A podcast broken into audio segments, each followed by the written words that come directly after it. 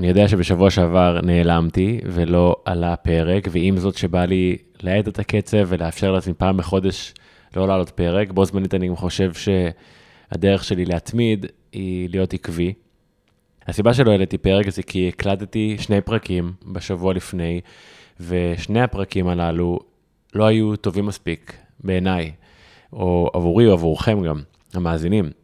ונשאלת פה שאלה, האם מדובר על פרפקציוניזם, האם הסטנדרטים שלי כל כך גבוהים, האם אני לא מאפשר לעצמי לעשות משהו שהוא לא הכי הכי טוב, או האם מדובר פה על מקצועיות, כלומר אני עושה את הכי טוב שאני יכול, והמטרה שלי לייצר פודקאסט ברמה גבוהה, ואני לא יכול לוותר לעצמי במקרים האלה. אז זו הבחירה שעשיתי, בגללה חיכיתם ולא היה פרק, ולכן חשוב לי מאוד לייצר פרקים ברמה מאוד גבוהה. אז טוב שאתם פה, אה, וברוכים הבאים לפרק חדש של תחושת בטן.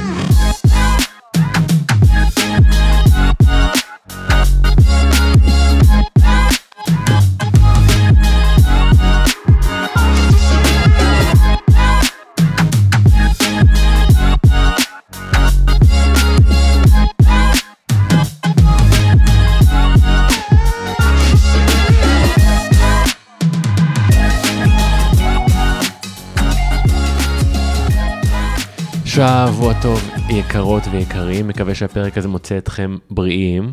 אותי תפסה השבוע הקורונה בפעם השנייה, אמנם זה עבר יותר מהר, אבל היו כמה ימים שהרגשתי בהם ממש לא טוב, וזה תמיד מזכיר לי כמה אני מעריך וכמה חשובה היא הבריאות, יותר מהכל, כי כשאתה לא מרגיש טוב, כל מה שאתה רוצה זה להרגיש טוב, לא מעניין אותך אה, כסף או הצלחה או, או dating או לא משנה מה, הבריאות קודם. אז מקווה שאתם בריאים. אם אתם חדשים כאן, תחושת בטן היא תוכנית שמייצרת שיח אלטרנטיבי, אותנטי וללא אג'נדות, שבאה לעשות סדר בכל מה שקשור לבריאות שלנו, אם היא הפיזית או הרגשית. אני מנחה שלכם מתן חכים, יוצר תוכן, מאמן ומחבר הספר חוקי בטן, או באנגלית God Rules. בשנים האחרונות אני חוקר את הקשר בין הבחירות והאמונות שלנו לבין הבריאות שלנו, וככל שאני לומד יותר, בא לי לחלוק את הדברים שאני לומד יחד איתכם, בעזרת המרואיינים שאני מביא לכאן כל שבוע. השבוע אירחתי את פרופסור גורית בירנבוים. גורית היא פסיכולוגית, חברתית, חוקרת מיניות וזוגיות ומרצה באוניברסיטת רייכמן. היה לנו שיחה סופר מיוחדת. כרגיל להגיד שאם מצאתם ערך בפרק הזה, אנא מכם תחלקו אותו עם מי שלא יבוא לכם, כדי שעוד אנשים ירוויחו מהתוכן הזה. שתהיה האזנה נעימה. שלום פרופסור גורית בירנבוים. היי, היי מתן. בדיוק אה, עכשיו השנייה אמרת, ועוד לא הגבתי לך על זה לפני שהתחלנו להקליט, אמרת, אה, אני חוקרת מיניות, אבל מיניות זה תחום נורא רחב. וזה הזכיר לי, אני עושה את הפודקאסט כבר שנה ומשהו, והתחלתי אותו כפודקאסט על בריאות, ופתאום זה גלה של נושאים אחרים, בלי שבכלל תכננתי, ואז אמרתי, וואו, אולי אני אעשה פרק על מיניות, והתקשרתי לחברה ושאלתי אותה, תגידי, יש לך מישהו להמליץ לי פרק על מיניות? אז היא אמרה לי, תשמע, מתן, מיניות זה תחום נורא רחב, ואני אומר לעצמי בראש, מה רחב במיניות? כאילו. ומאז עשיתי הרבה פרקים על מיניות, באמת התחלתי להבין יותר ויותר, אבל זה מאוד מעניין. אז כיף שאת פה. תודה שהזמנת אותי. עוד מעט אה, תוכל להחליף אותי. מה זה אומר? כי- דיברת עם הרבה חוקרי אה, מיניות, וואו, אז, אני מאוד אה, רחוק מזה. אבל אה, זה על הרבה נושאים, ואני חושב שנושא שאני שומע עליו הרבה מאנשים, במיוחד מחברים וחברות שהם אה, רווקים רווקות, על כל הנושא הזה של להיות קשה להשגה. כלומר, כמה שאנשים מתבגרים, הם, אני שומע את המילים האלה חוזרות, נמאס לי עם, עם המשחק הזה של הקש- קשה להשגה, אני כבר מעל זה, אני יודע מה אני רוצה, אני יודע לפי מה אני בוחר אנשים, ועם זאת, נראה שזה כמעט בלתי אפשרי אה, לא לשחק את המשחק הזה. כי יש איזשהו משהו, תקני אותי אם אני טועה, בטבע, שגורם לנו לרצות אולי את מי שפחות מושג. מושג. אה, כן, זו דילמה, אני חושבת שהרבה מאוד אנשים חווים אותה, אה, גם בהתחלה וגם בקשרים יותר אה, ממושכים. מצד אחד אתה רוצה להיות אותנטי, ושירצו אותך כמו שאתה, ושלא תצטרך להשתמש בכל מיני אסטרטגיות מתעתעות. זו, זו המשאלה הכי בסיסית, אני חושבת, של, של רוב האנשים. מצד שני, אתה שומע מחברים, כמו שאמרת, שאם אתה תהיה קל מדי להשגה, אתה תהיה פחות אה, נחשק. אה, כי אנשים אולי יחשבו שאתה פחות אה, סלקטיבי או נואש, אה, ואתה משדר אה, שהערך שלך בשוק אה, נמוך. אה, ו- וזה מאוד מבלבל. אתה משער או שזה נכון? זה דברים שממש את רואה, שאנשים... כאילו- אנשים משחקים משחקים, זה בטוח. כי, כי, אם, אה, כי אם מישהו יראה שהוא רוצה, אז הוא, הוא עובר כפחות אה, נחשק או יותר השאלה, נואש? מה, מה זה גורם לאנשים אה, באמת? אז פה אנחנו נכנסנו, כי המחקר שהיה בתחום, אה, זה לא שלא היו בכלל מחקרים, היו, אבל אה, הם לא סיפקו אותנו, אז החלטנו להיכנס לזה בצורה יותר משמעותית, ויש לנו סדרה גדולה של מחקרים בנושא הזה. אוקיי. Okay. ומה שאנחנו ראינו זה את אפקט איקאה. מה זה אומר? אפקט איקאה במערכת יחסים. כמו ש... מתי תאהב יותר שולחן? אם את השולחן הזה היית מרכיב בעצמך, היית יושב... ומשקיע בו שעות, אה, או שקנית אותו. אה, מתי היה לך יותר קשה לי למכור אותו? את ההוא שהשקעתי בו. נכון. Okay. אז אוקיי. אתה, ברגע שאתה משקיע במשהו, זה לא משנה אם זה חפץ אה, או בן אדם, okay. אתה, אוקיי. הערך של אותו אובייקט עולה בעיניך, הוא נתפס בעיניך כיותר ראוי או שווה. אז האנלוגיה הזאת... ואז אתה תופס אותו גם כיותר נחשק. אז האנלוגיה הזאת אה, מקבילה לשלב ה... שאני מנסה להכיר בן אדם? נכון. כאילו, כלומר, כמה קל יהיה לי להשיג, או כמה קשה יהיה לי להשיג את הבן נכון, אדם הזה? נכון, אם אתה מחזר אחרי הבן אדם והוא לא מיד נענה לחיזוריך, אז אתה תתפוס אותו כיותר, אה, כבעל ערך רב יותר, ולכן אתה גם תחשוק בו יותר. וואו. אה, אבל, אבל אנחנו, רוב האנשים הם לא אוהבים אה, דחייה. נכון, מי רוצה שיגידו לו לא? נכון. ואנחנו לא ראש בקיר, אה, אלא אם כן יש, יש כמובן תמיד חריגים וסטוקרים, אה, שלא משנה כמה יגידו להם לא, זה דווקא נועל אותם באיזה מסלול אה, הרסני, גם להם וגם לאובייקטים של התשוקה שלהם. אבל רוב האנשים לא אוהבים לקבל דחייה. אז מה שאנחנו ראינו זה שאם אנשים, אם כן מסמנים להם עניין, אתה קשה להשגה, אבל לא בלתי מושג. זה משחק מאוד עדין בין שני האלמנטים האלה. כן. של כן לאותת שאתה מעוניין, אבל יצטרכו להתאמץ בשביל... אה, ולהשקיע. כדי להשיג אותך, זה המרשם המנצח. טוב, ברור, מי שסוגר את הדלת, סוגר את הדלת, זה בכלל לא עניין, אבל אני כן מתחבר. זה לא, לא תמיד כל כך ברור, יש אנשים שלא בשבילם זה אולי וכן, וזה מבלבל, והם לא כל כך יודעים אה, איך להתנהל מולו. אה, אבל... יש משפט שאני אוהב, אומר, אם מישהו בעניין שלך אתה תדע, אם לא, אתה תהיה מבולבל. וזה כן, ככה כן, נכון, לי במה שאמרת. כי הרבה פעמים אנשים רואים את מה שהם רוצים לראות, ולא את מה שהבן אדם השני באמת מתכוון לשדר. וגם השדרים יכולים להיות מאוד אמביוולנטיים ומבלבלים. אבל נכון. לענייננו, כן. אז uh, מה שאנחנו ראינו בסדרה הזו של המחקרים, שקודם כל, כשבן אדם uh, לא מעוניין, ממש בצורה חד משמעית, אנשים נרתעים מאוד מזה, וזה גורם להם לדיכוי של העניין המיני והתשוקותי באותו בן אדם. Mm. אבל כשהבן אדם אה, לא ברור מבחינת העניין שלו, כלומר יכול להיות שכן ויכול להיות שלא, זה מלבה את העניין המיני בו, וכשהם צריכים להשקיע בו יותר מאמצים בחיבושו, אז אה, בכלל הכל אה, ניצת. אז כאילו אם אני חושב על מערכות יחסים שהיו וזה, לי... וזה בתחילת קשר, כן? כי משהו יכול לקרות בהמשך. מעניין אותי לשמוע מה קורה בהמשך, אבל עם מערכות קשרים שהיו לי, אז האלה שבאמת אה, ככה יותר אה, עבדתי קשה, זה אלה שבאמת כאילו נהנו לשיחה, לפגישה, למשהו, אבל זה עדיין לקח הרבה יותר מאמץ כדי ממש להתקרב ולייצר משהו. אז זה כאילו סוד הקסם בעצם. כן. להתחלה, לא להתנאה. לתת, לא לתת פחות מדי ולא לתת יותר מדי. נכון, בדיוק. כן לסמן שיש סיכוי, כי אתה לא תיכנס לערוץ שאתה צופה שהוא יסתיים בכישלון ובמפח נפש ובתחושות שליליות מאוד, אה, מבחינת התפיסה העצמית שלך, אף אחד לא, כמו שאמרנו, רוצה לחטוף אה, דלת אה, שנטרקת מול הפרצוף שלו. אבל אם כן, אם אתה תראה שיש לך סיכוי, ככל שאתה תשקיע יותר במושא התשוקה שלך, ככה אתה תתפוס אותו כיותר בעל ערך, וכתוצאה מכך כיותר נחשק. ואיך זה עובר כלפי הבן אדם שמחזרים אחריו? כלומר, אם, אם, אם, נגיד סתם אני גבר, אז אם את מרגישה שמישהו מחזר יותר, זה גורם לך לקחת אותו גם יותר ברצינות? או בין, וגם איך זה, זה משנה את התפיסה? אה, כן, זו גם שאלה מעניינת. אה, אני חושבת שברגע שמישהו משקיע בך, אז אתה תופס, במיוחד, אה, אני חושבת שזה משמעותי יותר לנשים. נשים כן רוצות לראות שגברים משקיעים בהם, אז ברגע שגבר מתאמץ. אבל גם זה יכול לעבור כנואש, לא? אבל השאלה, עוד פעם, השאלה גם מה רמת העניין של הבן אדם מלכתחילה. אם הבן אדם ממש ממש לא רוצה, אז זה שאתה תתאמץ ותתאמץ יכול רק להרתיע עוד יותר, כי נכון. זה מראה שאתה לא קולט רמזים ומשדר uh, נואשות uh, וחוסר uh, תפיסה של קונטקסט או תפיסת, בעיות בתפיסת מציאות, וזה יכול להיות מאוד לא נעים. אבל רק... אם זה משהו כזה שאתה יושב על הגדר ופתאום אתה רואה שהבן אדם מאוד משקיע בך, זה גם גורם לך לראות, להרגיש טוב עם עצמך, כי הנה, גם אני כנראה מאוד שווה, ואנחנו אוהבים... להיות במחיצת, במחיצתם של אנשים שגורמים לנו להרגיש טוב. וגם אתה חושב שהבן אדם הזה כן ראוי, הוא... השאלה גם אם זה משהו שהוא ייחודי שנוצר ביניכם, מבחינת התחושה של הבן אדם המחוזר, או שזה משהו שהוא מפזר לכל עבר. אם הוא משקיע בכל, בכל אישה אחרת, אה, ב... אז זה לא ייתפס כאטרקטיבי. אבל כן. אם זה משהו שהוא ייחודי לי, ונותן לי להרגיש שנוצר משהו חד פעמי בינינו, אז יש יותר סיכוי של היתכנות mm. לקשר.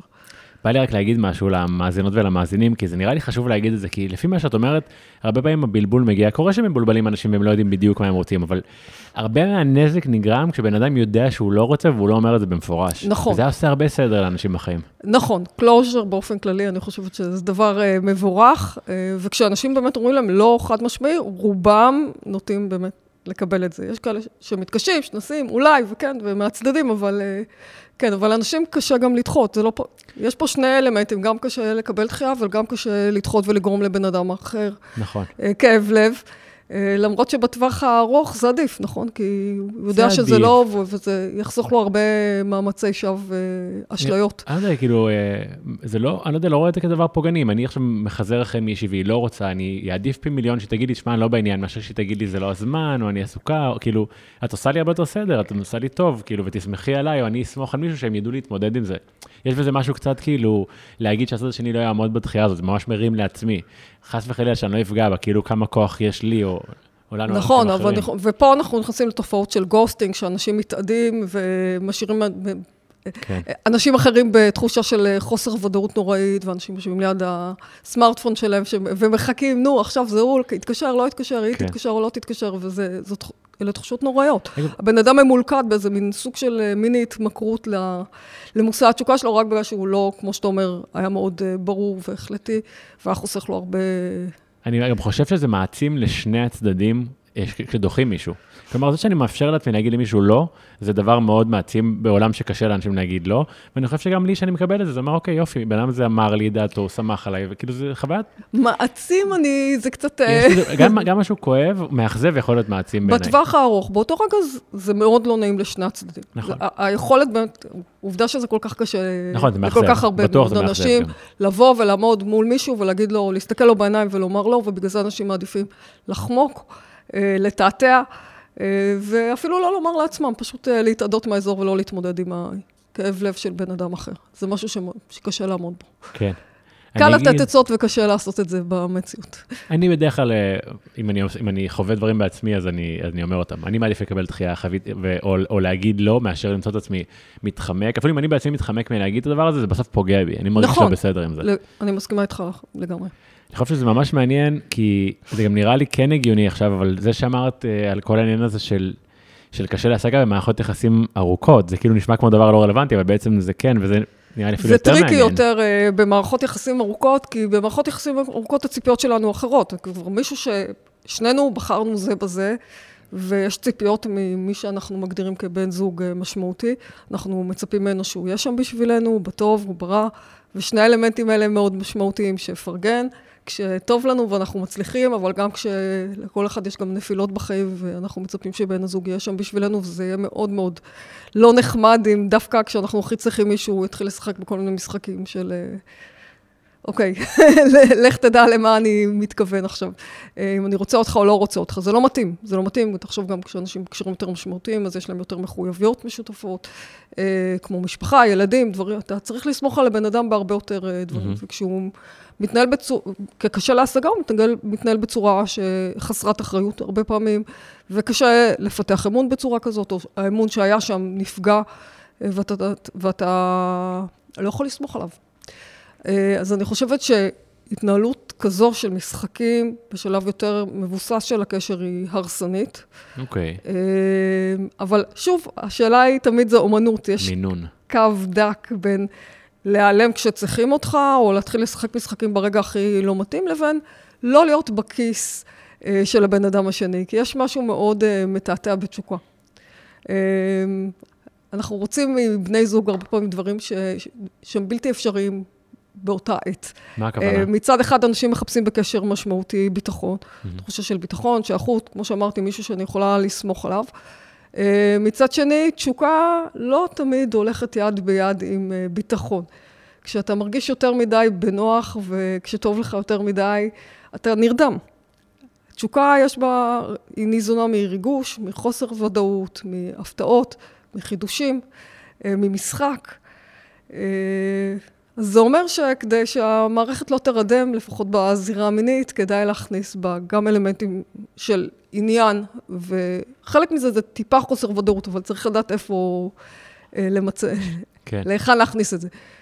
אני לא הבנתי, כאילו לא שלא הבנתי, אבל אני בראש שלי חשבתי על, את אומרת מה שיש אנשים שמשחקים בתוך קשר, לא חשבתי שזה דבר שקיים, אבל כן חשבתי על העובדה שלפעמים אה, לא לבן, לבן זוג שלך לא יהיה את כל הפנאי אליך בעולם, כי יש לו עוד דברים בחיים, וזה יוצר את ה... נכון, זה, זו נקודה מאוד מעניינת מה שאתה אומר. זה יכול להיות אסטרטגיה מכוונת. כן, שזה מוזר בעיניי בתוך מערכת אה, יחסים. יש אנשים שונים, mm-hmm, עם mm-hmm. מניעים שונים בתוך מערכות יחסים, דווקא אנשים שיכולים להיות לא בטוחים בקשר, יכולים לשחק עם בן הזוג שלהם במטרה דווקא אה, לשלוט בו ולעשות עליו מניפולציות, כשזה אמור לחזק את הביטחון שלהם, אבל הרבה פעמים הופך להיות מאוד פוגעני. הבנתי. וכמו שאתה אומר, יש נסיבות שגורמות לאנשים להיות פחות זמינים, לחץ בעבודה, כל מיני טרדות.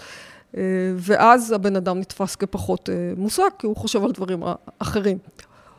או, או שגם יכול לחשוב על מישהו אחר, ואז זה, זה לא בדיוק אה, כן. נסיבות שהן מיטיבות עם הקשר. אה, כן, ואז זה יכול להיות גם אה, מאוד בעייתי, אבל זו חרף פיפיות. לפני... אם לא משחקים עם זה נכון. לפני כמה חודשים העליתי פוסט באינסטגרם ורשמתי, אם אנחנו יוצאים, אני רוצה להיות העדיפות השנייה שלך. אני רוצה שהעדיפות הראשונה שלך תהיה את, והמטרות והשאיפות שלך והצמיחה שלך, ומשהו כזה, לא זוכר בדיוק.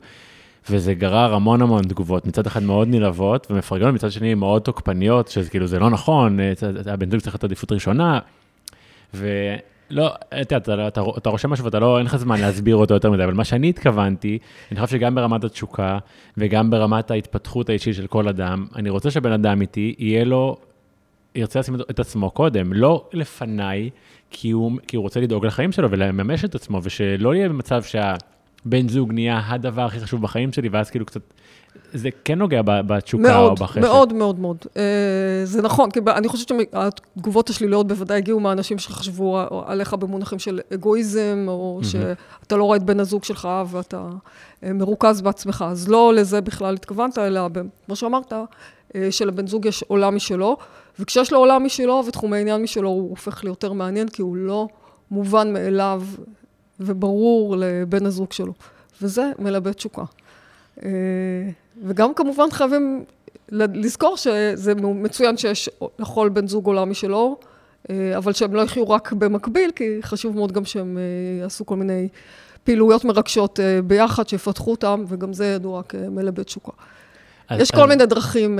אז בוא נדבר רגע על תשוקה, נדברת? אז בוא נדבר רגע על תשוקה, כי את יודעת, הייתי בקשרים בחיים שלי, עכשיו באיזשהו קשר, ואת יודעת, עוברים חודשים, והתשוקה שיש בחודשים הראשונים היא כאילו פתאום משתנה קצת.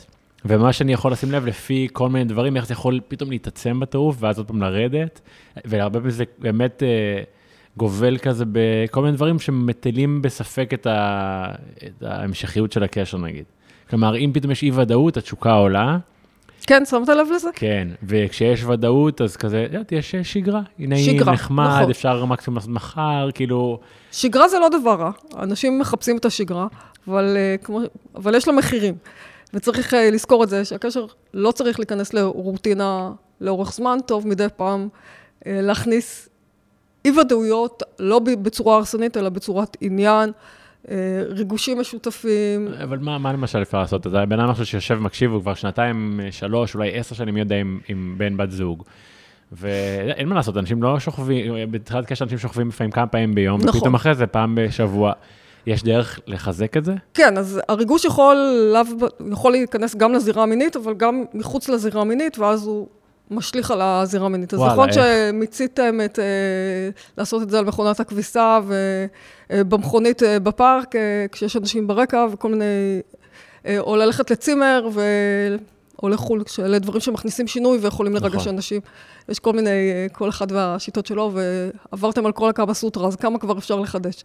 אז גם בזירה המינית אפשר להכניס משחקיות ו... להיות יצירתיים ולשתף בפנטזיות אה, ולראות מה מתאים לשני בני הזוג ולפתוח עולמות uh, חדשים. Mm-hmm. אבל לא פחות מזה חשוב גם לדאוג לזירה, ש... לזירה הכללית והרחבה יותר, כי אם יהיה לכם מעניין שם, וכמו שאמרת, אם תראה את בן הזוג באור מחודש מדי פעם, כי אתה מכיר אותו בבית, mm-hmm. בצורה מאוד מאוד מסוימת. אם נניח בת הזוג שלך תזמין אותך לראות, נניח שהיא רקדנית, ואתה תראה אותה. כשהיא רוקדת בצורה מאוד מאוד חושנית, שאתה מזמן כבר שכחת שהיא מסוגלת, mm. ותראה שכולם מתפעלים ממנה, זה ידליק אותך. כי אתה לא רגיל לראות אותה בצורה כזאת. או שתעשו משהו ביחד, תלמדו, תהיו בסדנת אה, בישול ביחד. כאילו משהו שמוציא מאזור נוחות. אבל לא, בעולם, לא במיטה בהכרח. גם וגם. Mm-hmm. גם וגם. זה מצחיק, אה, לפני איזה, שבוע, שבועיים ביליתי עם איזה חברה טובה, והיא סיפרה לי שבסוף שבוע לפני זה היא נסעה עם הבן זוג שלה לאיזה צימר בצפון, ושהיה מזג אוויר, והם נשארו בתוך הצימר רוב הזמן. והיא סיפרה שהיה להם כל כך כיף ביחד, והם צחקו על זה, שהם אמרו, כאילו, פשוט עברנו מבית אחד לבית אחר, והיה לנו חוויה חדשה ומרגשת, אבל לא עשינו שום דבר אחר, וכאילו, צחקו על עצמם. אז זה, זה מעניין. שהם היו צריכים את הצימר, כי לא הייתה להם ברירה, נכון? כן. כי אם כבר אנחנו בצימר, אז בואו נשקיע בעצמנו ולא נתעסק עם כל מיני דברים שמסיחים את הדעת. Mm. ו... מעניין. שואבים את האנרגיה מהזוגיות. את, אה, את חוקרת גם פנטזיות, נכון? כן, כן. זה נגיד עולם שלא, לא שמעתי אף אחד מדבר עליו אף פעם. מה, מה זה אומר? על פנטזיות בכלל או על מחקר פנטזיות? על מחקר פנטזיות. א', אני ממש לא חושב שאנשים משתפים אחד את השני בפנטזיות שלהם. תתפלא. אה, התכוונתי לא במערכות יחסים. את התכוונת כן? גם תתפלא. זהו, תמיד שגם, אני חושב שאולי במערכות יחסים אף פעם לא ממש שיתפתי, אבל אולי אני לא יודע מה זה אומר בדיוק. קודם כל, מה זה אומר לפנטז? אני חושבת שזה מתחיל בבעיה שרוב האנשים, הרבה מאוד אנשים, לא רוב האנשים, לא בטוחים מה זה פנטזיה מינית. Mm-hmm. מה ההגדרה של פנטזיה מינית? יש אנשים שיגידו, כשאני שואלת אותם, אתם מפנטזים? אז הם אומרים לי, לא, מה פתאום. אני תמיד okay. אוקיי. צוחקת ואומרת ש... אה, שהם פשוט משקרים, או שהם לא יודעים מה... אי אפשר שלא. יש לך מוח, אז אתה מפנטז. כן. מה שמשנה בין אדם לאדם זה התדירות של הפנטזיות. יש אנשים שמפנטזים מינית, יש פנטזיות גם לא מיניות כמובן, נכון. אבל uh, מינית אנשים מפנטזים כמה פעמים ביום, ויש אנשים שיכולים לפנטז פעם בשבוע או אפילו פחות מכך. אוקיי. Uh, ומה שמתניע את uh, תדירות הפנטזיה הרבה פעמים זה הליבידו, החשק המיני שלך. אנשים שמאוד מאוד מיניים חושבים על מין. זה, זה נראה מובן מאליו, נכון? ואנשים כן. שהם פחות מיניים או א-מיניים, פחות חושבים על מין, תדירות מאוד נמוכה בכלל. זו, זו הרבה פעמים אינדיקציה להפרעות בחשק המיני. כשאנשים מאבדים אה, את החשק או חווים חשק מאוד מאוד אה, נמוך, אז רואים שהם גם כמעט שלא מפנטזים על סקס. זה מטורף בעיניי, שיש אנשים שאין להם חשק מיני גבוה, או שאין להם חשקים. זה מטורף בעיניי, אני לא, לא יכול להאמין שזה קיים. כן, כי איך הגענו עד הלום? אם לא היה חשק מיני, אז נכון. אה, לא היינו מתרבים. אבל אז, רוב האנשים אמורים להיות מותנאים מינית, אבל קודם כל יש תקופות בחיים, ויש אנשים ש... אה, מגיעים לעולם או עם פחות חשק, יש הבדלים אינדיבידואליים בכל תכונה, אז גם בחשק מיני. Mm-hmm. ויש אנשים שכל מיני התנסויות טראומטיות אה, פוגעות בתפקוד של המערכת המינית שלהם, mm-hmm. וזה אחד הביטויים. הם עברו התעללות מינית, אונס, אה, זה גם יכול לדכא, אבל לא רק. יש... הקבוצה הזו של האמינים זו קבוצה הטרוגנית של אנשים שאיבדו את החשק המיני מסיבות שונות.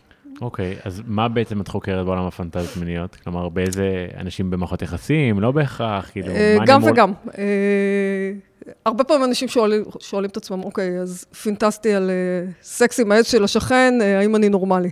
אנשים מאוד uh, מוטרדים, קודם כל, נתחיל מזה, האם הכל בסדר אצלם, מה, על מה לגיטימי לפנטז, על מה לא. בפנטזיה, מה שמעניין בה, זה שהיא... אנחנו נמצאים בעולם משל עצמנו. כמו שאמרת, אנחנו לא חייבים לשתף אף אחד במה שקורה בראש שלנו, ולפחות עד היום אין דרך לחדור לנבחי המחשבות שלנו. אה, ולכן אנחנו אמורים להיות משוחררים שם, נכון? Mm-hmm. מכבלי הנורמות והמציאות. אני יכולה לפנטז שאני בלונדינית עכשיו, עם עיניים uh, צהובות, ו... וזה בסדר, ויש לי זנב וקרניים. Uh, ואף אחד לא ידע, אבל אם זה מדליק אותי ועושה לי טוב, אז זה בסדר גמור. אבל זה מוזר שלא, אנשים לא מרגישים לגמרי חופשיים לפנטז על הכל, והרבה פעמים פנטזיות שאמורות להיות כלי מאוד מענג אה, לליבוי העוררות המינית והדמיון mm-hmm. והמשחקיות, אה, הופכות להיות למקור של סבל. אם למישהו יש פנטזיות למשל טורדניות על כל מיני אה, תכנים שהוא לא מרגיש איתם בנוח. אוקיי. Okay. והוא לא מצליח להיפטר, כי זה מה שהוא רוצה. Mm. והפנטזיות הרבה פעמים, אם הן חוזרות על עצמן, הן יכולות להיות אינדקטיביות לגבי מה מדליק אותי.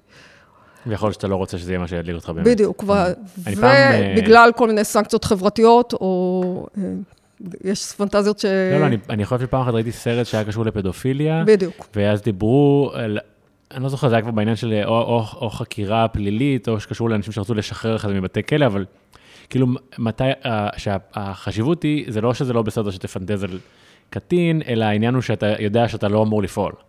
כלומר, שיש פער בין מה שאתה חושב למה נכון, שאתה מותר לך נכון, לעשות. וזה מ- מאוד חשוב לזכור שהרבה פעמים אנשים מפנטזים על משהו, והם ממש לא מעוניינים להוציא את זה לפועל. כן, הגיוני. אבל יש הרבה אנשים שהם מפנטזים שוב ושוב. אם יש לך פנטזיה בודדת על משהו, על תוכן שאתה לא מרגיש איתו בנוח, זה לא אומר כלום.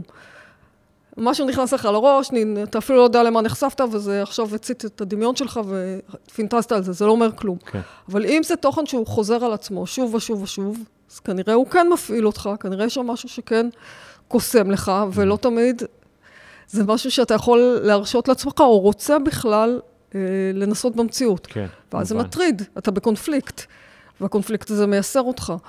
אה, יש אנשים שכן מופעלים על ידי הפנטזיות שלהם ומחפשים דרך לממש אותן.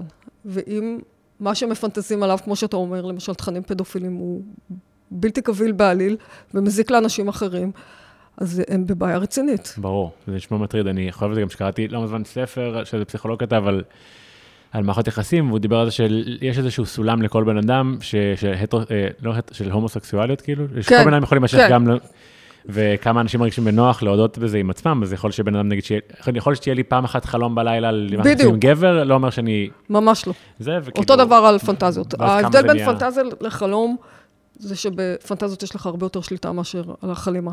גם על חלימה אפשר לשלוט ב- בדרכים מסוימות, אבל בצורה הרבה יותר מוגבלת מאשר על פנטזיות, בעוד שעל פנטזיות אתה הבמאי, נכון? אתה הבמאי, אתה תסריטאי, אתה קובע בדיוק מה יקרה שם, ואתה יכול להכניס ולהוציא לכאורה מה שאתה רוצה, אבל לא, יש גם פנטזיות טורדניות שיכולות לעורר אה, תחושות שליליות. אני חושב שאת רוב הפנטזיות, אה, לפחות שלי, קשה לממש, כי הם משהו שנולד כתוצאה מסרטים שראיתי בחיים, נגיד, על, אה, שאתה יודע, אתה, אתה, אתה, אתה חייב לשמור על מה נכון ולא נכון, אבל מה המקום של פנטזיות כשאני בזוגיות על, נגיד, מישהו, מישהי אחרת? קודם כל צריך לדעת שזה נורמטיבי. כלומר, ככל ש... כמו שאמרת, אתה נמצא יותר זמן בקשר, מאוד מאוד קשה לשמר את התשוקה ברמה קבועה וגבוהה כמו שזה היה בהתחלה, יש עליות, יש ירידות, אבל באופן כללי יש ירידה קצת. בתשוקה אפילו היא יכולה להיות אה, חדה, כבר מהשנה הראשונה למשך הקשר, וחלק אה, מהתהליכים שמלווים את הירידה הזאת זה גם עלייה בפנטזיות על מישהו אחר, על אנשים אחרים. אוקיי. אה, מעבר לבן הזוג שלך. אז זה שמישהו מפנטז, זה שנניח אתה מפנטז עכשיו על מישהי אחרת, ולא על בת הזוג שלך, זה לא אומר שאתה לא חושק בבת הזוג שלך, אלא זה משקף איזה צורך טבעי לגוון בעולם הדמיון, ולפעמים זה מפצה על זה שאתה יודע שאתה לא הולך לעשות עם זה שום דבר, אבל לפחות בראש שלך אתה מתענג על עוד אפשרויות. אתה יכול לשתף את בת הזוג שלך או לא, בהתאם למה שאתה קולט. אה, בוא נדבר על זה רגע, זה מעניין אותי, כי באמת, זה משהו שלא חשבתי לעשות אף פעם, או לא יודע, אבל כאילו, אז מה, גם חקרת את העניין הזה של כאילו, בני זוג שמדברים על הפנטזיות שלהם לא, אחד עם את השני? זה לא חקרתי, אבל זה נושא שהוא מאוד מעניין אותי, אה, כי זה מאוד מורכב. אתה בשביל... מצד אחד שיתוף פנטזיה, בפנטזיה זה יכול לפתוח לך ערוץ שלם של אה, משחק עם בן הזוג. זו אפשרות לקבלה, קודם כל לפתוח בפני מישהו את העולם הפנימי שלך. כן, ולא להסתיר אותו. ולא לפחד, או... אה, ולהרגיש שהוא באמת מקבל אותך, למרות שיש לך כל מיני מוזרויות וחשקים ביזאריים, ועדיין הוא שם, והוא איתך, והוא אוהב אותך. זו, זו הרגשה מאוד מהמם. נעימה, נפלאה. אולי אפילו תגלו שיש לכם את אותם... אה, אולי אפילו רצונות. שיש לכם מקום אה, למשחק בטוח ביניכם, מצד אחד. מצד שני, לא תמיד, עד כמה שאנחנו חושבים שאנחנו מכירים את אה, בני הזוג שלנו, הם יכולים להפתיע, גם אנחנו יכולים להפתיע את עצמנו, כן. וזה טוב. אבל יש כל מיני סוגים של הפתעות, חלקן פחות נעימות, ובן הזוג יכול להרגיש מאוים מהפנטזיות שלך. נניח שאתה תגיד שאתה פינטזתי על אה, החברה של בת הזוג שלך, והיא לא כל כך תאהב את הפנטזיה הזאת. אה, היא יכולה להרגיש מאוד בטוחה איתך, וזה לא יזיז לה, היא תחייך. כן, אה, תגיד, וואו, גם אני חושבת שהיא שווה. תפרגן, והיא יכולה להרגיש מאוד מאוימת, כי זה יערער את התפיסה של המקום שלה בקשר איתך. זה מאוד תלוי מי הבן אדם שאיתך. אה, ברור, ו- גם, אבל גם מצחיק באיזשהו מקום, אה, בעולם שכולם, את יודעת, אנשים נמשכים, זה דבר טבעי. נכון. זה גם מצחיק שזה יפריע לך, כאילו, אתה יודע, אני יכול לזה, אוקיי, יש לי חברים שנראים טוב, זה הגיוני שבת זוג שלי תימשך אליהם, כאילו, אולי אני לא רוצה שהיא תפעל, אבל, אבל גם הגיוני שיהיה לנו פנטזיות על אנשים אחרים, ו... נכון, אבל כשאנחנו בקשר ואנחנו מרגישים מחויבות לקשר, אז יש לנו כל מיני מנגנונים שעוזרים לנו לשמר את הקשר הזה. נכון. חלק מהמנגנונים האלה הם מנגנונים שגורמים לנו לחשוב שאנשים אחרים פחות אטרקטיביים ממה שהם באמת. נכון. אנחנו כאילו הולכים כמו עם מסכים של סוסים, אנחנו לא רואים את כל האפשרויות שעומדות בפנינו, כי אחרת היינו מאוד מתבלבלים והמחויבות לקשר הייתה יורדת. אז ברגע שאתה מחליט שזו האישה שלך, או זה הגבר, זה בן הזוג שלך, לא משנה, אתה שם ואתה פחות אה, רוצה אנשים אחרים. אבל יש סדקים במנ- במנגנוני ההגנה האלה, בהתאם ל- למה שעובר לכם בקשר. אם נניח עכשיו רבתם, רבתם, או בת הזוג שלך תסכלה אותך או אכזבה אותך, מה שקורה בכל מערכת יחסים, זו רק שאלה של זמן, אז המערכת הופכת להיות יותר שברירית. ואז הראינו את זה גם במחקר, שאנשים, התשוקה שלהם לבן הזוג בעקבות אכזבה יורדת זמנית, ואז הם נפתחים, זה כמו זרקור כזה שנפתח גם לאפשרויות אחרות, לפחות מבחינת המחשבות. והשאלה אם דבר יוביל לדבר, זה כבר אה, עניין אחר. אז זה שאתה מפנטז, כמו שאמרנו, זה לא בהכרח אומר שאתה תוציא את זה לפועל, ובאמת ראינו שזה שאנשים מפנטזים על אחרים, זה לא בהכרח פוגע במערכת. מה שכן, אם אתה מפנטז, מקפיד לפנטז גם על בת הזוג שלך, זה, זה משפר את הקשר. Hmm, זה גורם מעניין. לך להתנהג יותר יפה אליה, אה, לחשוק בה יותר, אה, לעשות כל מיני מעשים שיסמכו אותה, וגם מדכא כל מיני התנהגויות הרסניות בקשר, כמו העברת? ביקורת, אה, התעלמות, הזנחה.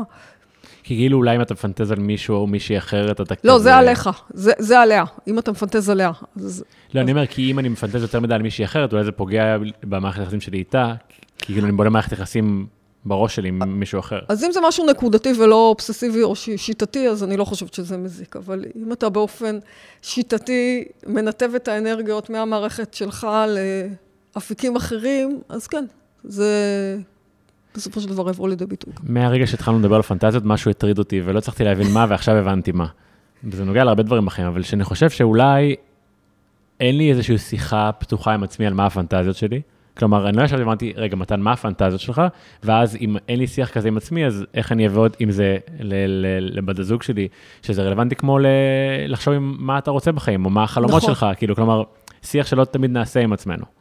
וזה רעיון מצוין להפנות את הזרקור הזה פנימה ולשאול את. עצמנו מה מדליק אותנו, מה אנחנו באמת רוצים, כי הרבה פעמים אנחנו נסחפים אחרי אנשים בדיוק. אחרים ושוכחים את עצמנו. אז זו הזדמנות של בן אדם לשאול את עצמו, אוקיי, יש לי הזדמנות לכתוב עכשיו תסריט. מה, לאן התסריט הזה לוקח אותי? ולגלות משהו על עצמו. כן.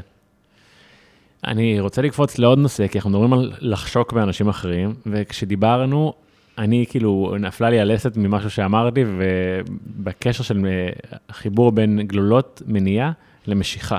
אה, לא, טוב, אז בואי, תתחילי את זה לאט, אבל אני פשוט כאילו... אה, זה גם נושא שמעורר הרבה אמביוולנציה בציבור, אה, האם להשתמש בגלולות למניעת הריון, כן או לא, מה ההשלכות, מה היתרונות, מה החסרונות, מה היתרונות כולנו יודעים, אה, אנחנו לא רוצים כמויות בלתי נשלטות של ילדים שלא נוכל לט- לטפל בהם כמו שצריך. אבל יש לגלולות חיסרון, ויש הרבה מחקרים, ש... חסרונות, לא חיסרון, שמראים את ההשפעות שלהם. ספציפית, אנחנו בדקנו כיצד אה, הגלולות אה, משפיעות על אה, הנטייה של נשים לראות בשדות זרים או לפנטז על אנשים אחרים. זה מה שאת יזמת את המחקר הזה? זה הראשוני שלך? כאילו? זה מחקר שערכתי יחד עם פרופסור צחי אנדור, והמסטרנט שלה, שהיה אז קובי זולטק. אה. זו הייתה התזה שלו.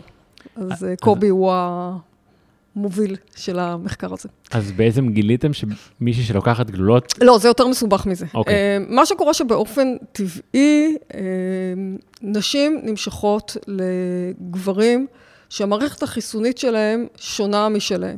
כי אוקיי. תחשוב על זה ככה, אה, אם חושבים במונחים של צאצאים, חסינות של צאצאים משותפים, הצאצאים המשותפים יהיו הכי חסינים לווירוסים או לחיידקים, כאשר ההורים, יש להם מערכת חיסונית שונה זה מזה, כי ככה הם יקבלו מטריה רחבה יותר כן. של הגנה, נכון? כי אם, אם לי ולך יש. אותה מערכת חיסונית, אז זה, זה, זה לא מוסיף, זה שאנחנו מערבבים את הגנים שלנו, לפחות מהבחינה הזאת, לא משרת את ההישרדות של הצאצא. אוקיי. אז uh, הכי משתלם זה לבחור בן זוג שהמערכת שלו כמה שיותר שונה משלי. ו... משהו שאנחנו לא יודעים במודע לעשות. משהו שאנחנו לא, זה לא שיש לי שלט uh, על הראש, uh, כן, uh, יש לי כן. מערכת חיסונית כזו או אחרת, אבל אנחנו מפיצים ריחות שהם אינדיקטיביים למערכת החיסונית, ואנשים נמשכים לריחות של אנשים, שוב, לא בצורה מודעת בהכרח, אה, שיש להם מערכת אה, חיסונית שונה. אוקיי. זה קורה במיוחד כשנשים, כן, כשנשים הם אה, סביב, בתקופה הפוריה שלהם, סביב הביוץ.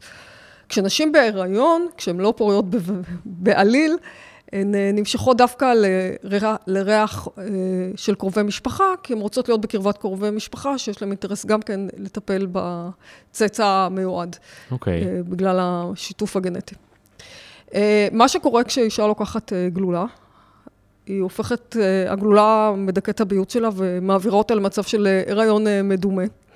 ואז העדפות המיניות הבסיסיות שלה משתנות, כך שבמקום להעדיף בני זוג שהכי מתאימים להם מבחינת המערכת החיסונית וייצרו מטריה רחבה של חסינות, הן בוחרות בני זוג שהם דומים להם מבחינת המערכת החיסונית. אז אם אני עכשיו יוצאת לשוק ה dating על גלולות, אני אבחר בן זוג שהוא פחות מתאים מבחינת החסינות של הצאצא המשותף. זה מטורף. זה הכי בעייתי יהיה כשמתישהו האישה תחליט להפסיק להשתמש בגלולה, ורוב הנשים מתישהו מפסיקות להשתמש, מכל מיני סיבות. אם בגלל שנמאס להם, אם בגלל שיש כל מיני תופעות לוואי כמו דיכוי החשק המיני, אה, או שזה גם ידוע, או בגלל שהן רוצות להיכנס להיריון. ואז, מה קורה ביום שאחרי? ברגע שההשפעה של הגלולה מתפוגגת, אה, כל התעתוע הזה מוסר, והאישה מגלה שהיא נמצאת עם גבר שהוא לא מושך אותה, או פחות מושך אותה. כי, או, כי כל זה מכתיב את המשיכה, אבל לא בצורה מוחלטת. כמובן, יש אלף ואחת דברים שמכתיבים למי נמשך, לא רק הריח ולא רק uh, אני, המערכת החיסונית. אני צוחק כי זה הזוי, אז בעצם את אומרת שבחורה יכולה לתת גלולות, mm-hmm. שמישהו ימצא חן בעיניה. הם יהיו ביחד תקופה אפילו ארוכה מאוד, mm-hmm. וביום שהיא תפסיק לקחת גלולות, אולי כדי להביא בכלל ילדים, היא תגלה שהיא בכלל לא בעניין שלו, בצורה כזאת או אחרת. זה יכול לפגוע בתשוקה שלה אליו, כן. זה, וואו. כמו שאמרתי, בגלל שתשוקה היא, היא מאוד מורכבת מבחינת ההשפעות שלה. לא רק בתשוקה, זה ברמה זה פתאום לא מתאים. זה הסממן, האינדיקטור לזה. פשוט אגלה פחות עניין מיני באותו אדם, ואגלה עניין מוגבר באלטרנטיבות, בגברים אחרים. זה וואו. מה שאנחנו הראינו. לא רק זה, אנחנו גם הראינו שזה אה, לא היה סיבתי, אבל הראינו שנשים שלקחו גלולות כשהם פגשו את בן הזוג שלהם, שהפך להיות בהמשך אבי ילדיהן, הילדים שלהם פחות חסינים בריאותית. וואו. הן מדווחות על אה, זה שהם אה, השתמשו יותר בשירותי הבריאות וחלו בתדירות רבה יותר מנשים שבחרו את בן הזוג שלהם. אבי הצאצא או הצאצאים כשהם היו נקיות מהשפעה הורמונלית, כזאת. חיצונית. וואו, זה מעיף אותי. גם היה לי פרק שעשינו על, אה, בעיקרון על לא לקחת גלולות, על, על שיטת המודעות לפוריות, כן. ודיברנו על כל ההשלכות של גלולות, אבל זה פשוט תמיד יורד למקום הזה של כאילו כמה אתה רוצה לחיות חיים יותר טבעיים כדי לשמור על הסדר העולמי. אז גם בלי גלולות לצורך העניין, אבל חשבתי על זה, זה כבר לא על העניין, אבל שם על העובדה, זה כי גם אמרת על העובדה שאמרת שזה משפיע על הריח. אה, אז כשאישה לוקחת גלולות, היא נתפסת כפחות מושכת. אה, כי כשאישה מבייצת, היא נתפסת כ... בפיק של המשיכה שלה. אני על זה גם, שגם דיברתי על זה פעם באיזה פודקאסט בכלל על ביולוגיה. יחסית לעצמה, אני מתכוונת. אבל נגיד שאתה גם לא רוצה בעצם להשפיע על הריח שלך עם סמים ודברים כאלה, עם, עם, עם ריח יוצר את המשיכה. נכון. והריח הטבעי, אתה לא יכול... נכון. אה, זה מדהים. הריח הטבעי הוא הפרסומת הכי טובה שלך במקרה הזה, כי הוא משרת את האינטרסים שלך. כן. אני מקדם גדול של לא לצרוך בושם. אני לא לוקח, אני לא שמתי בושם שנים, אני שם דורדורנט כמובן, טבעי, אבל בלי בושם שנים, ואני גם שם לב שהאנשים בסביבתי, חברים, אה, אפילו בבנות זוג או כאלה, כשהם בלי בושם, אני הכי מרגיש את החיבור ברמת הריח, ואם, בגלל שאני לא לוקח כל הרבה שנים, זה, אני כל כך רגיש לזה, זה אפילו לא נעים לי. כן. זה כמו שאתה שותה קולה כל הילדות שלך, ואז כשאתה מבוגר אתה מפסיק ואתה לא יכול אפילו לטעום את זה, כן, שזה לגמרי, מתוק. כן, כן. זה אני ככה. איתך בקטע הזה ברמה אישית, אבל uh, אני לא, חס וחלילה, אומרת לאנשים לא להשתמש באמצעי מניעה, כן? שלא ישתמע שאני מישהו הזוי או לא, שלא מכיר בצרכים, זה מאוד מאוד קשה לעבוד רק בשיטה של מודעות טבעית, הרבה אנשים לא... אפשר עם המודעות, ואפשר עם קונדומים, ואפשר כן. הרבה דברים, כאילו. שוב, לכל אמצעי מניעה יש את המחירים שלו, אז כל אחד צריך לבחור מה שמתאים לו, אבל אני כן אומרת שכשבן אדם יוצא לשוק ה dating במטרה לבחור בן זוג לטווח ארוך, כדאי שהוא ייתן לגוף שלו להנחות אותו כמו שצריך, ולפחות בשלב הזה, שיהיה נטול השפעות חיצוניות של הורמונים. וואו. אחר כך שיעשה מה שהוא רוצה. מה, האם יש כאילו טיפוסים שונים בכל העולם הזה של... אה, יש טיפוסים שונים בהכל, אה, כן. ברור, א', חד משמעית, נכון. לכל אחד יש את האישיות המאוד אה, ייחודית שלו, וברור שזה גם משפיע על הזירה המינית, על איך שאנשים תופסים מין ומשתמשים במין בתוך הקשר שלהם, מחוץ לקשר. מה זה אומר בעצם? איזה טיפוסים שונים יש? אם אני לוקחת פרספקטיבה... בעצם מה הייתה מטרת, מה מטרת, איך הגעת לחקור את הדבר הזה? חלק אה, מהמחקרים הראשוניים שלי התעסקו עם תיאוריית ההתקשרות. אה, אני לא יודעת כמה אתה רוצה שאני אספר על זה עכשיו, אה, על התיאוריה עצמה, כי אני יודעת שדיברת על זה בעבר, אבל... לא, לא, דווקא אני רוצה ולא דיברתי על זה בעבר.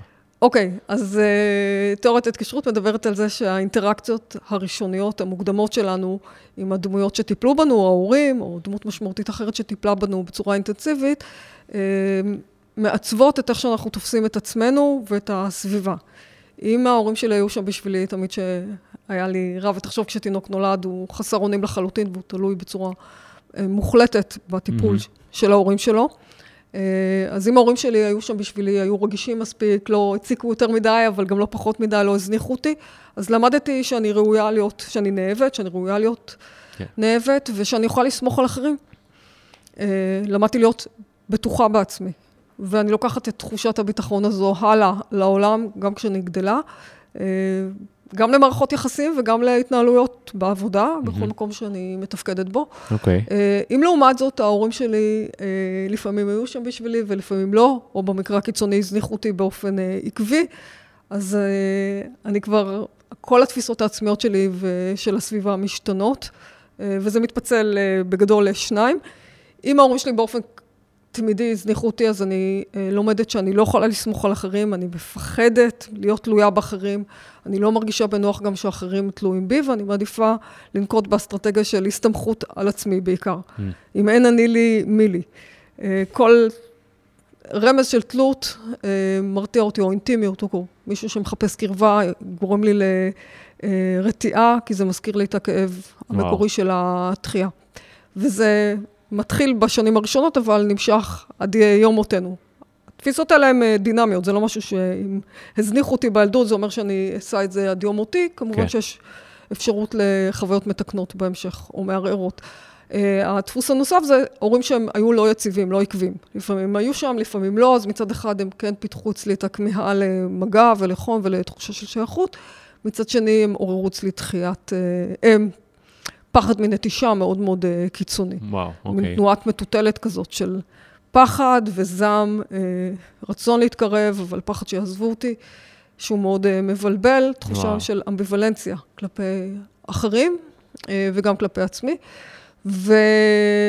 וכשאנשים לוקחים את זה למערכות יחסים בבגרות, הם, במקרה הזה, הם מאוד מנסים לשלוט בבן הזוג באמצעות כל מיני מניפולציות. בודקים כל הזמן, כל הזמן יש להם רגישות יתר לאיומים של עזיבה, כמו שאמרתי, בגלל חרדת הנטישה הקיצונית שלהם. Mm-hmm. אנשים כאלה השתמשו במין כדי להחזיק את בן הזוג.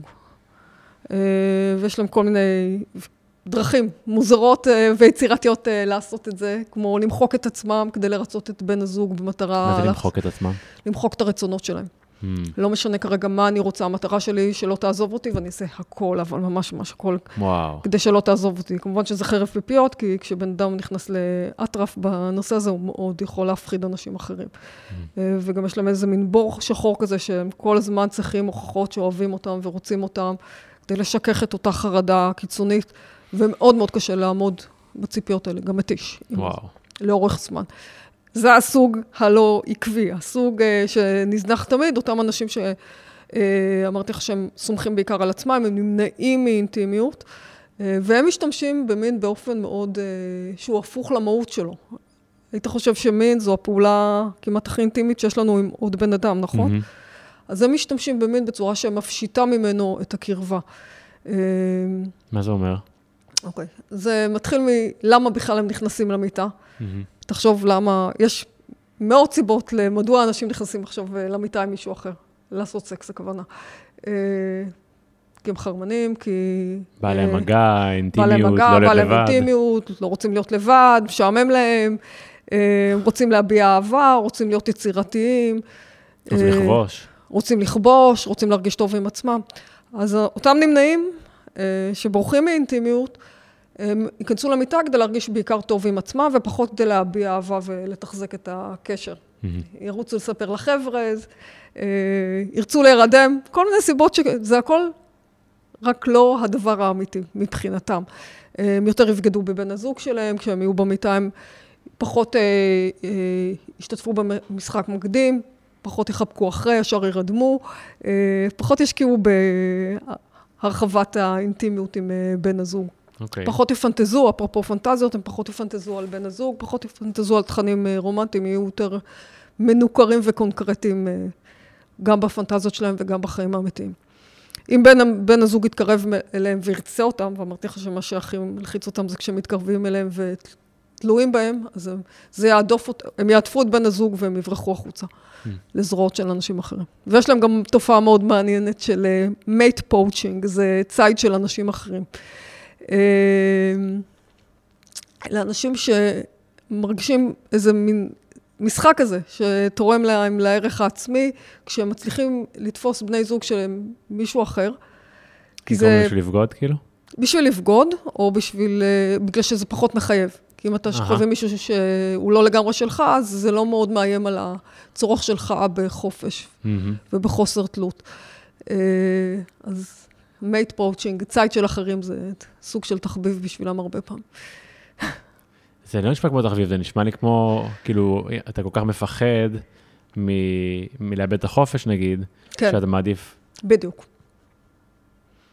וואו. הם יאוננו יותר מאשר ישכבו עם בן הזוג שלהם, כי שוב, אם אין אני לי מי לי, זה התרגום שלו במיטה. הכל עניין של מינונים, כן? כן. כולם מאוננים, אבל...